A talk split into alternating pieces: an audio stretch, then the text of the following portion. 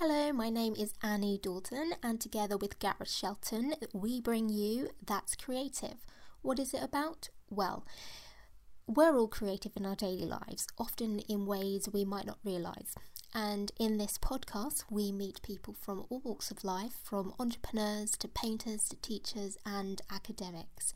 You may have to forgive some of the recordings in these episodes as we recorded it through the internet whilst we were on lockdown but we have a great set of eight coming for you, and they're very interesting. First up, we have Felissa Shelton, founder of Pop Up Painting and Events. Felissa came to the creative industries after a long career in health service management and innovation. We asked her about her experience traversing these very different industries we learnt about the challenges she's faced, the skills she's been able to transfer, and all about reinventing yourself. This is a great listen, guys. So open your ears and enjoy.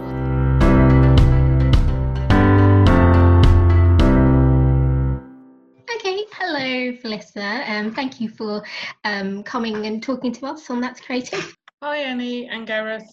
Um, thank you for giving me this opportunity. It sounds like fun. Um, I am the founder and managing director for Pop Up Painting and Events, uh, which is what I've been doing for uh, the last seven years. But my background is actually as a healthcare uh, executive um, leading change and innovation um, in uh, the National Health Service and private healthcare uh, commissioning space. So, a very different background. And uh, my educational background I have a Master of Science in Health Service Management. What sort of thing does that involve? What is health service management? So, uh, well, my first uh, was a diploma in management studies, so that was generic, not health related.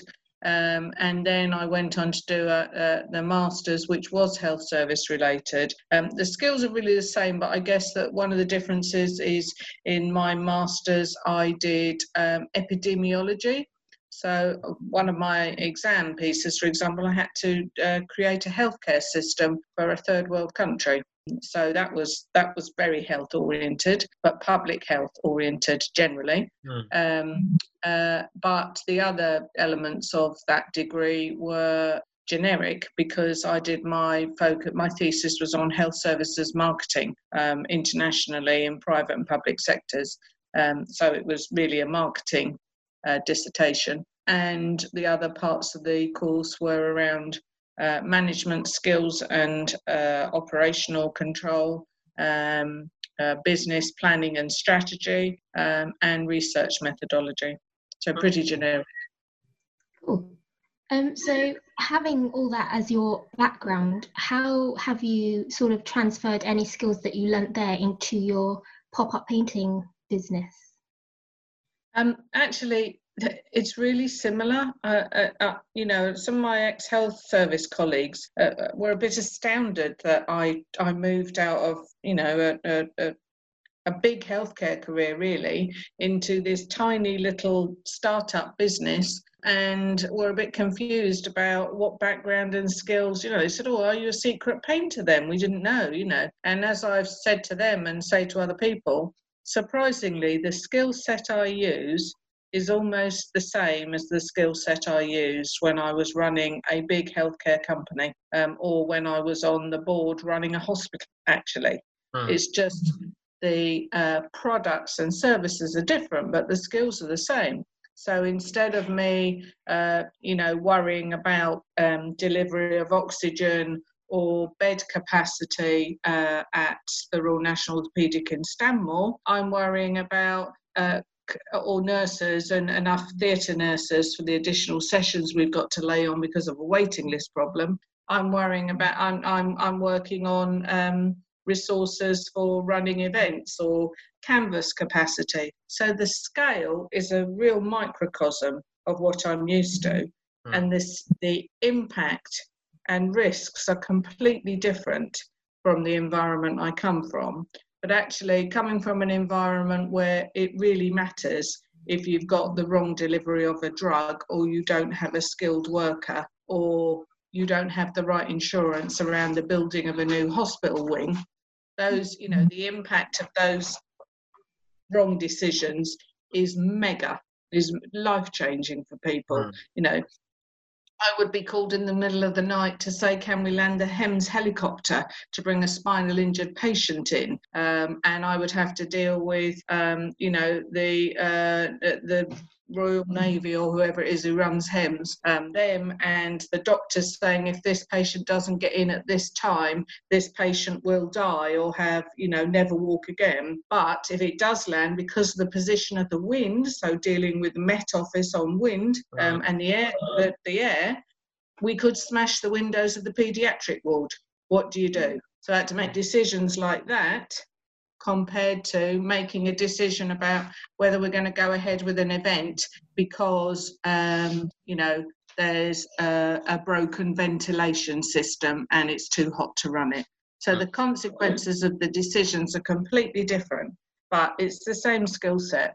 And my role was always in the oh, how long was I in healthcare? 25 years, something like that. All that time, I was an innovator and I was bringing new ideas in. So that's why I brought in pop up painting into the UK because I was used to bringing more difficult products to market because bringing new healthcare ideas into uh, England is extremely challenging. And the disparity, the, the range of decision makers of chief executives and boards and doctors and clinicians and getting all of those people to align to agree to new innovations is really, really challenging. Mm. And you don't get to see the end user that much. Whereas in this business, we're right at the heart of um, dealing with services that go straight to the end user. Mm. So that's. So, so what, what do you mean by a new healthcare product? What, what sort of thing is that? So the sort of things that I brought in, um, so one was cartilage transplantation services, for example, which is pretty common now, but about 20 years ago, uh, we didn't do it in this country. And I was approached by one of the, the medical director at, at Stanmore, um, had a contact uh, who was working with a Danish company, and they were taking cartilage out of people's damaged knees and regrowing the cartilage so that it became hyaline cartilage, which would then be grown in a, a laboratory and then reimplanted into knees so that knees could start to self repair. Ah.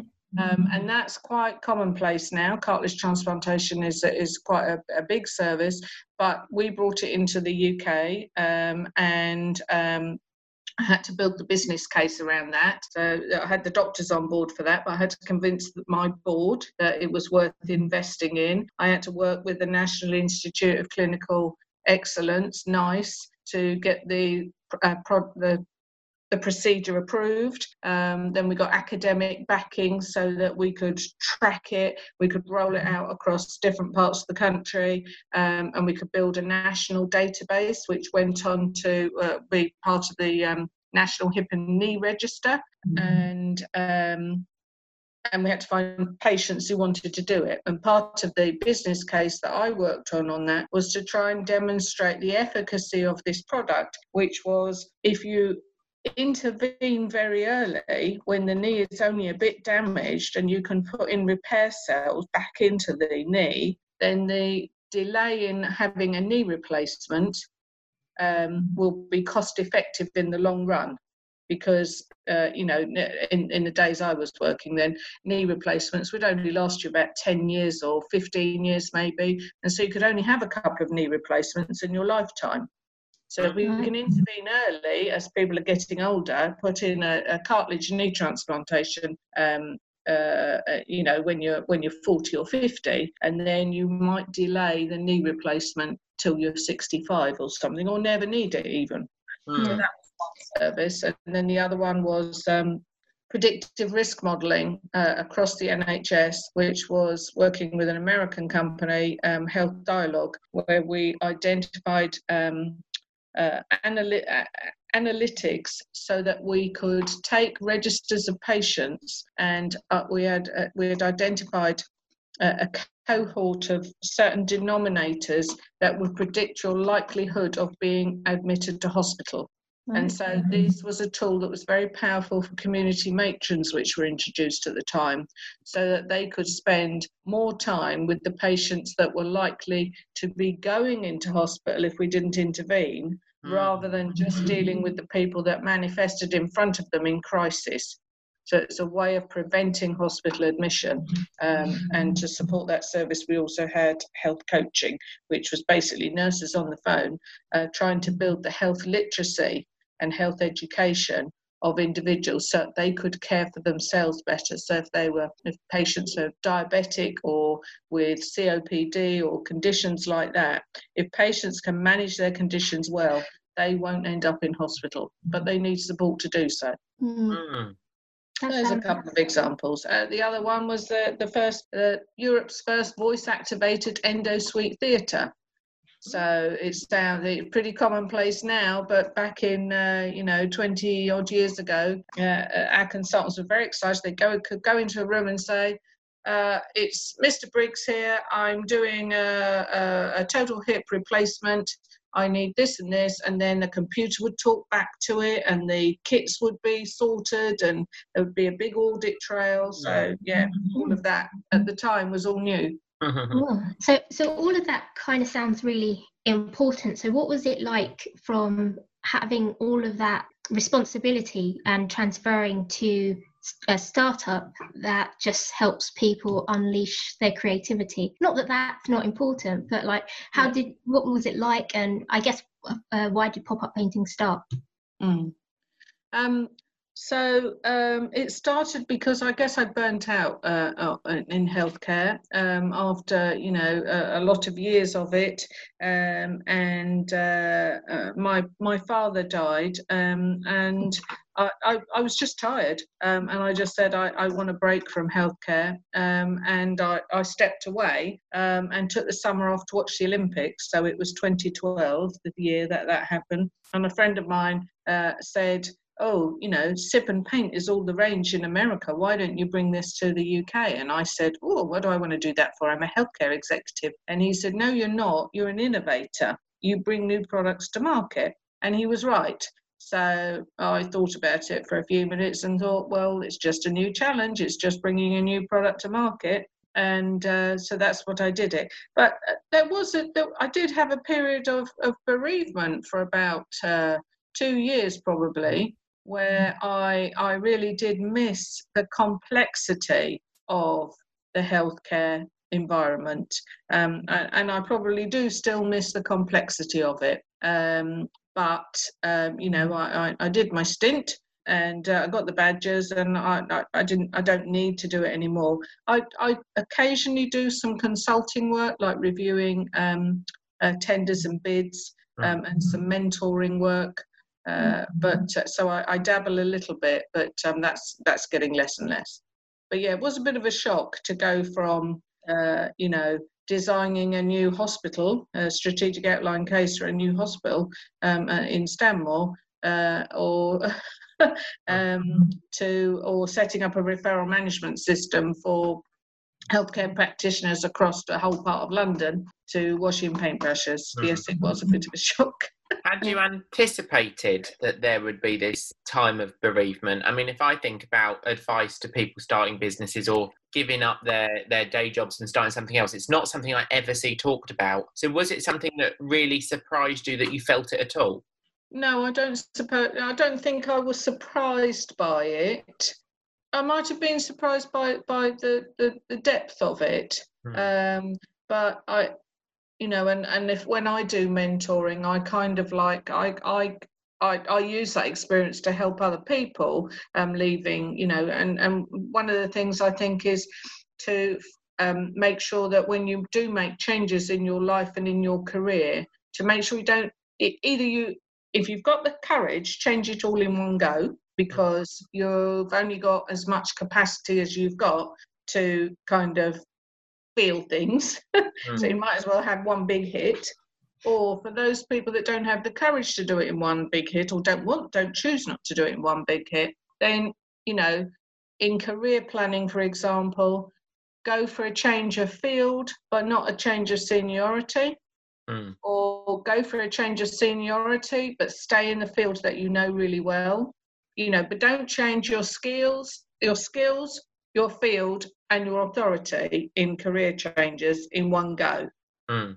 Yeah. If you do that, then your likelihood of success quickly will, will be diminished. So, you know, it's best to, uh, you know, move sideways into a new field or move up into the field you know, kind of thing. So, Mm. Yeah. You mentioned uh, don't change like your skills, but um, you started a company with no sort of artistic background. So how do you how did you sort of think that you would approach this? Would you be running the first sort of classes yourself, or get friends you know, or was it always intended just to get artists from the start, no matter how much it cost, sort of thing? Um, so that that's no different to my background because you know I, I I run a hospital, but I'm not a doctor or a nurse.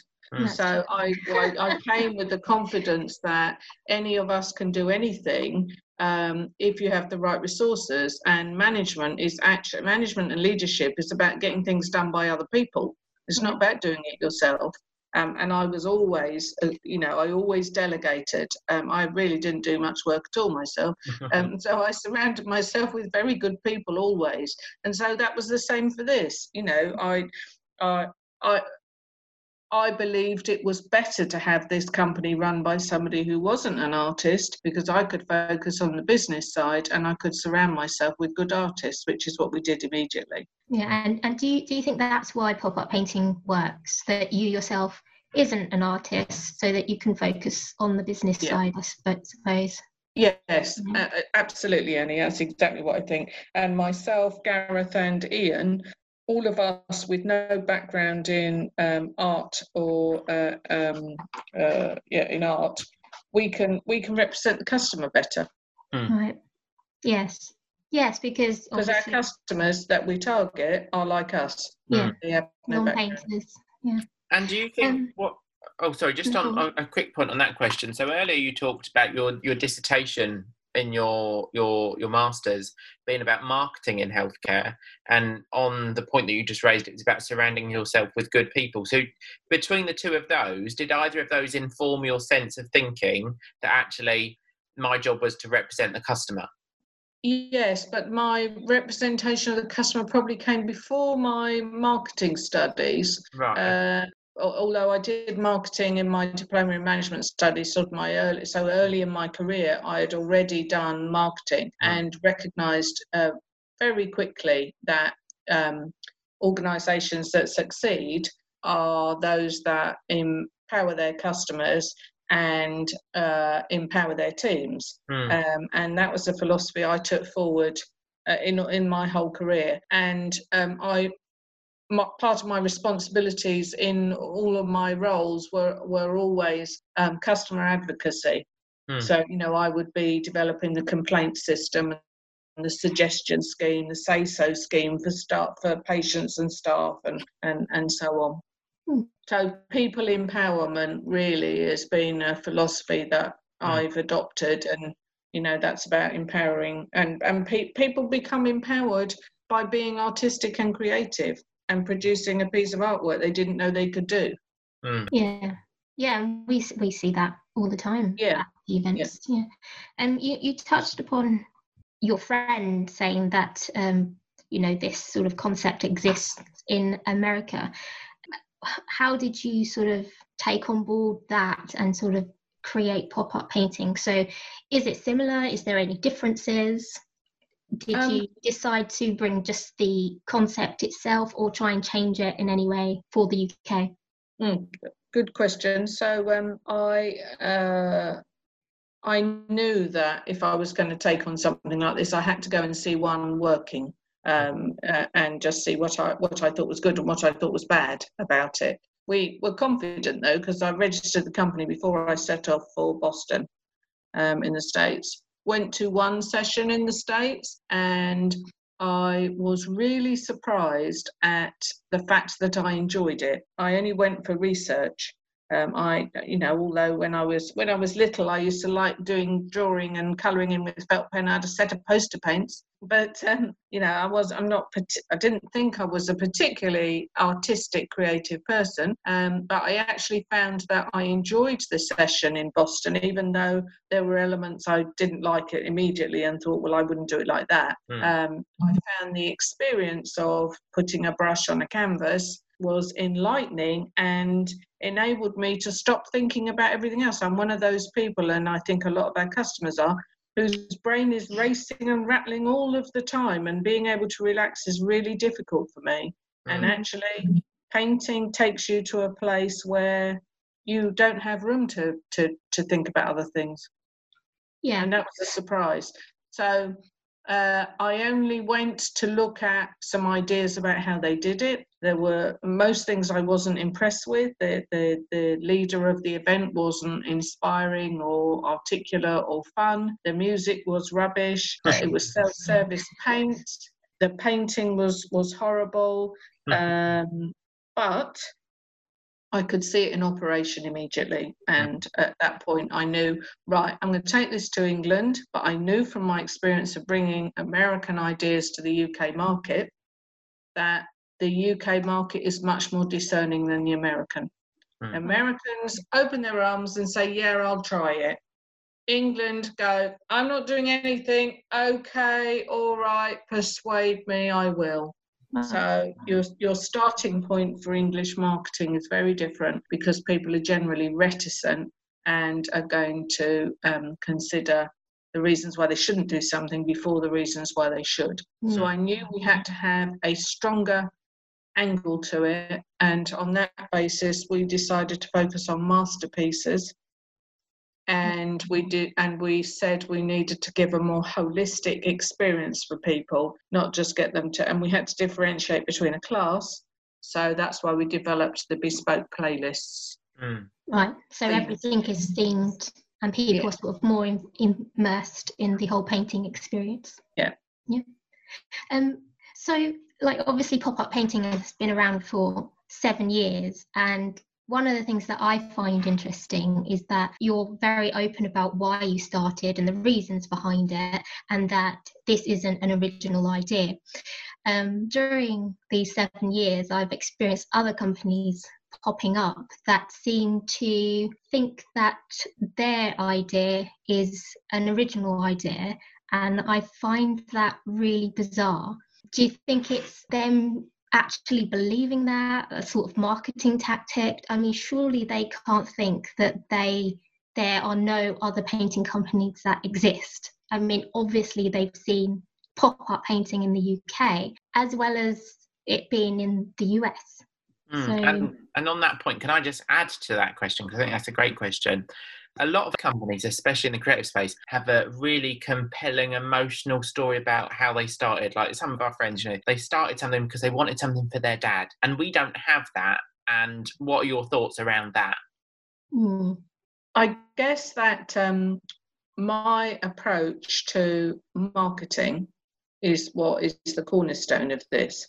And because I learnt and trained and worked in marketing of healthcare, healthcare is is um, has to rely on what is known as below the line marketing. So it was actually, um, I'm not sure the term is illegal, but you were not allowed to market healthcare services in the NHS. And yet we were the only ones doing cartilage transplantation services, say.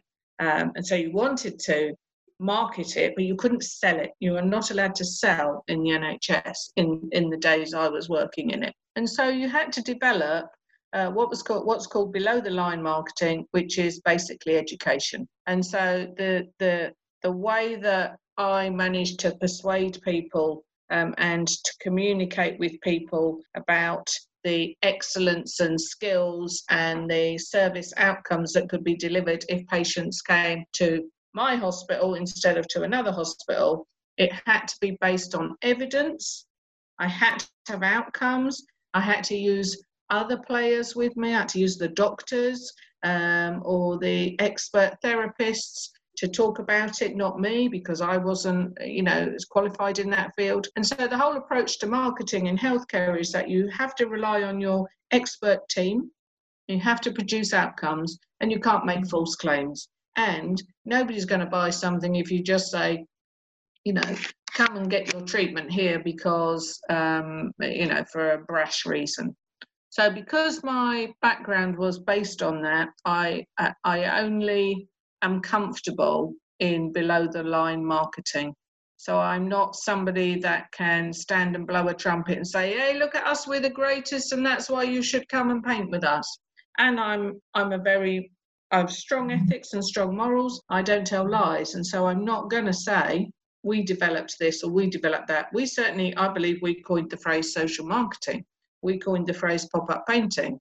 We are the originators of the masterpiece and the um, themed playlist, um, and other mm-hmm. people have now followed with some of this. Uh, but I'm not going to pretend that I developed something I didn't. And other companies that do mm-hmm. that, people tell lies when they're insecure. Mm, yeah.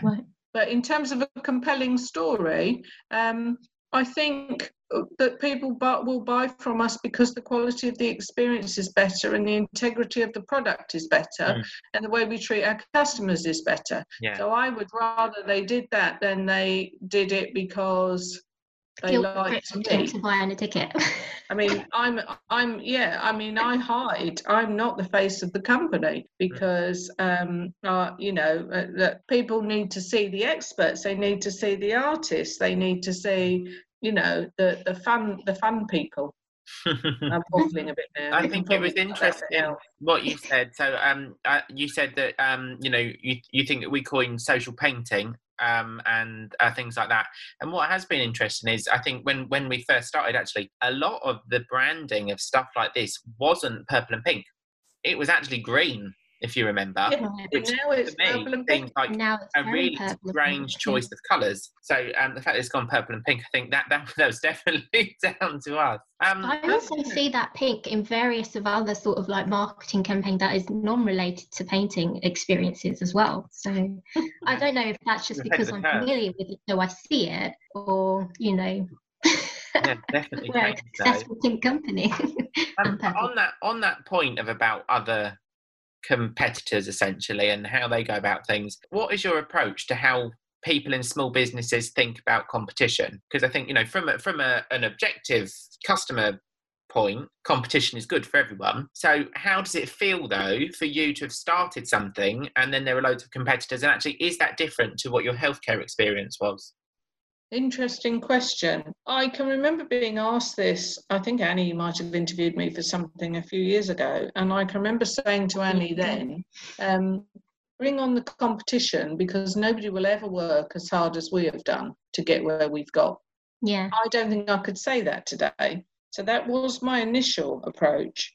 And then along came one of our competitors who got a load of money thrown at it right. and is chipping away at our market share uh, because they've got the marketing budget.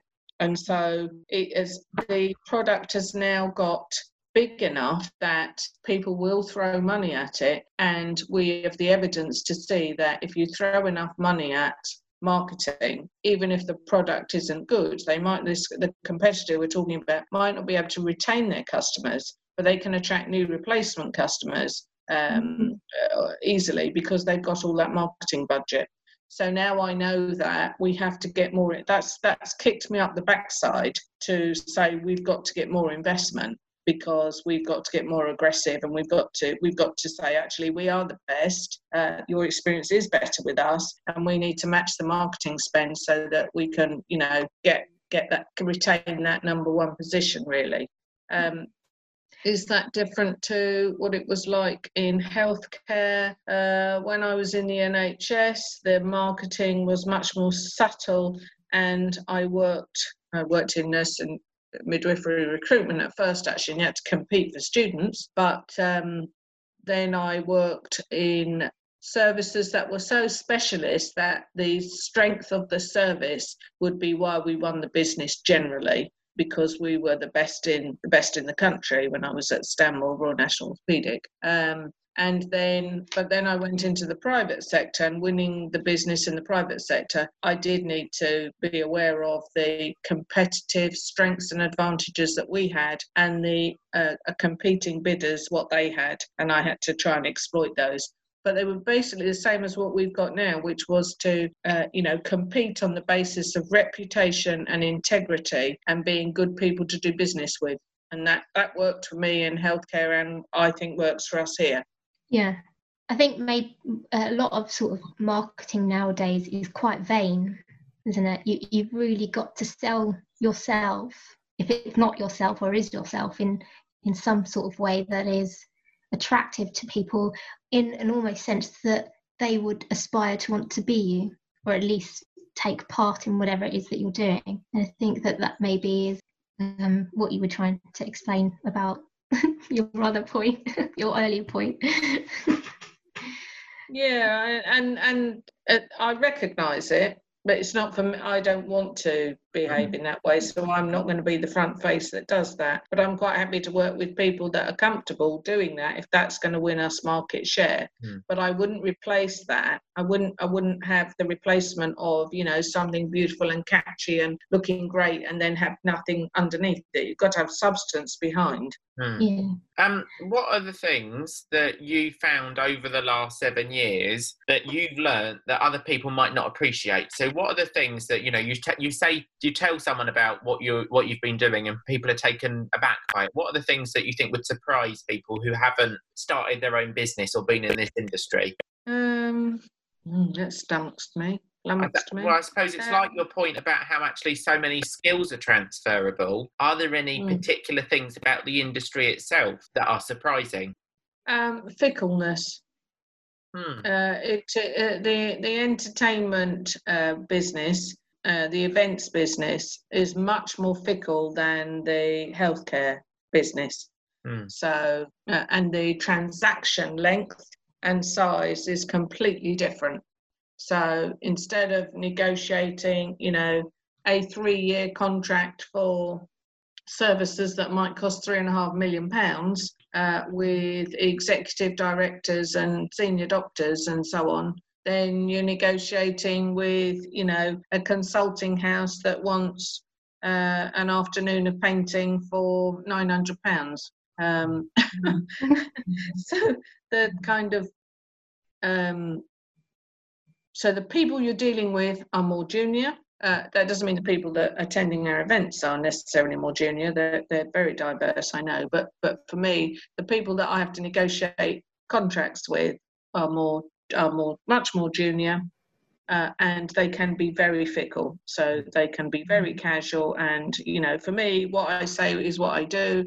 And if I make a pledge to somebody, I follow that through and, and other people don't. And people people can be quite rude, actually. Yeah. Uh, yeah. Um, on, on that point, actually, that was, that was one of my other questions I, I was just thinking of. Um, you know, you've come from a relatively high status position in a big industry where you were a relatively significant player and now you know you you're a big status in a small company in a kind of growing industry. So how does that feel? And how do you do you find that the way that people speak to you or treat you has changed? Uh, yes definitely.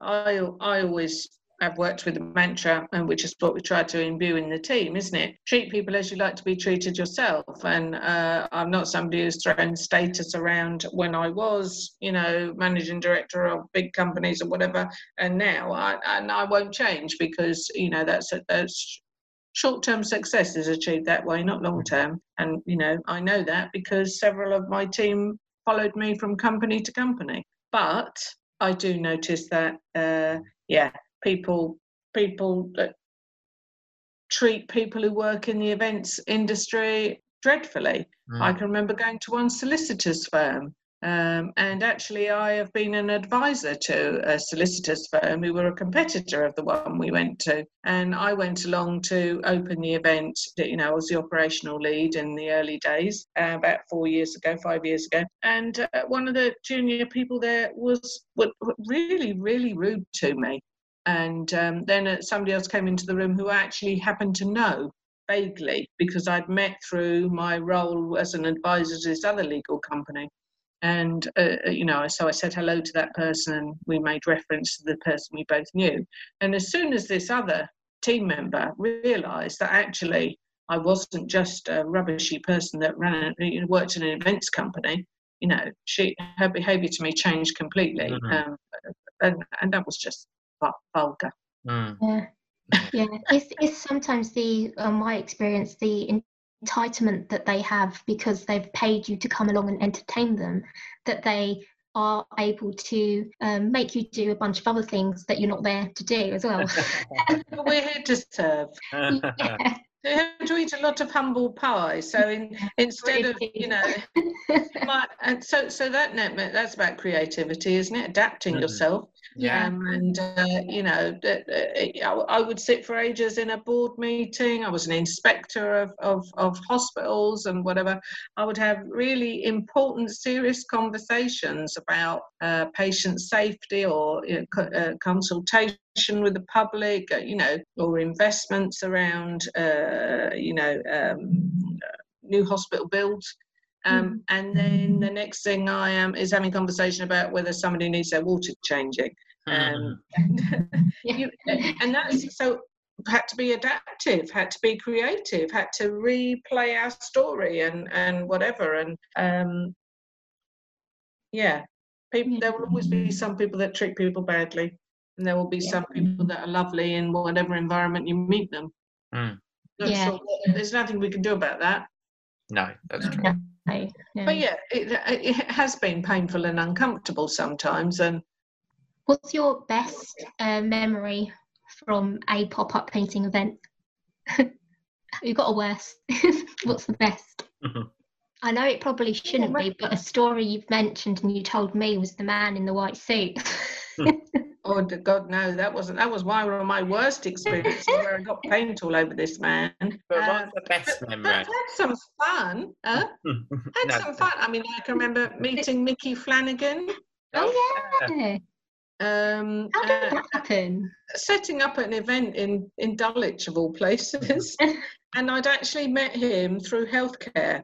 Oh, right. um, believe it or not. So when I uh, when I was in healthcare, um, I met all sorts of exciting people really because uh, my my remit in all the roles I'd had was always uh, always had a PR element to it. Um, and so I had to do quite a lot of work with the royal family and um, uh, um, England football team and, and, and, and all sorts of people. And, and uh, my children, you know, were privileged to be able to meet the Blue Peter presenter and even Rolf Harris and people like that if they wanted to.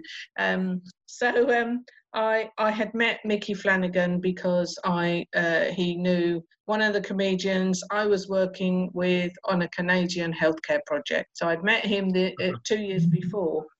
Um, and so when I went to the pub in Dulwich to run the pop up painting event, he was in the bar drinking as it happened, and he sort of recognised me and sort of said, "Oh, don't I know you?" And so we struck up a conversation. so he came and had his photo taken with me in front of our banner. Nice so that he uh, approached you. He's a he's a very approachable, nice man, actually. Mm. Um, but um, so that that was quite fun. Um, and then uh, we've we've had a number of really fun events, mm. high energy, great fun events. Big groups generally are more fun. Mm. Um, so I probably my standout moments are probably when things go wrong and uh, creatively what we did to solve them rather than.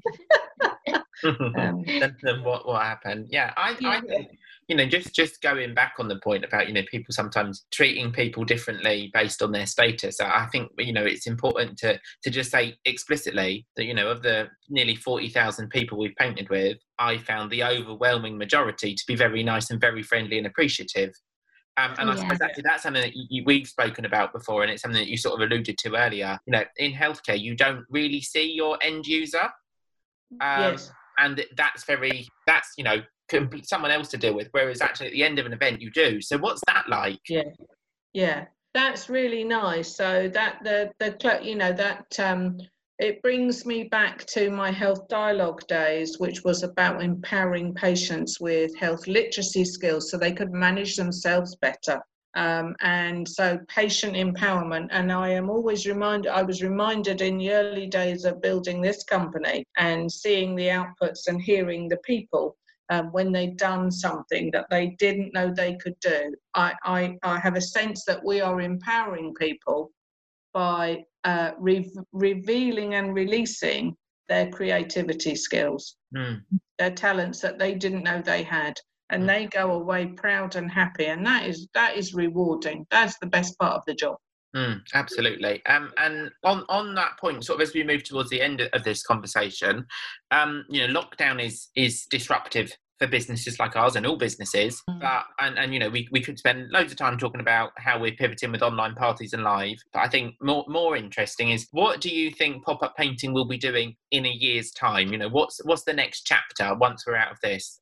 Before you jump in to answer that, I just want to touch and say that um, you mentioned that I did an interview with you about pop up painting in general and yourself. Um, that was four years ago, and one of those questions was, What do you see pop up painting doing in five years? and so we're coming up to the fifth year. Do you want to see how, shall I tell you what you answered? No, no, good. let's compare it afterwards. Okay. okay. Tell us this what you think now. So, so what's the question? Where, what's next? In a year's time, yeah. So, um, what's next for pop-up painting is um, the same plan as we had pre-COVID.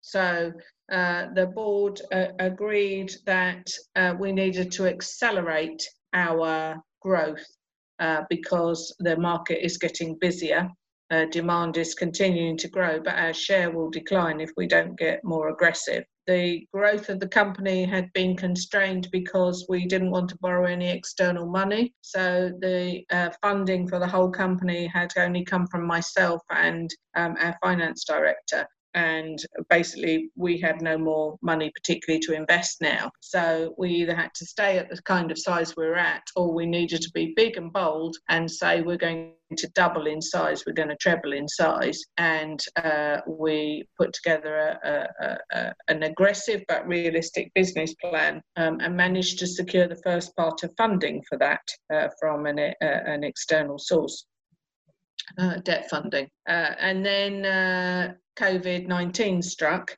um, uh, we've had to use the investment that was for growth for basically survival. Mm. Um, so we're really, you know, back a year in time. Um, however, we are in conversations with our bank again for another piece of investment, um, and uh, it is basically to support the financing of our art bar, which we always attend, intended to do at the end of the year, this year, and is even more critical we do it now because with COVID 19 and social distancing in place, we need to have as much control as possible over our environment. Hmm. So the next thing for pop-up painting is the cafe art bar or the uh, uh, retail premises, whatever it turns out that we'll we'll be able to secure um, and to have our own premises, which we hope to have by December. Mm. Um, and uh, then, as soon as there is a bit of a release on social distancing, the next thing we'll do will be to continue with our expansion plans, and Scotland will be our next target. Yeah, good. So Annie, what was the what was the answer four years ago?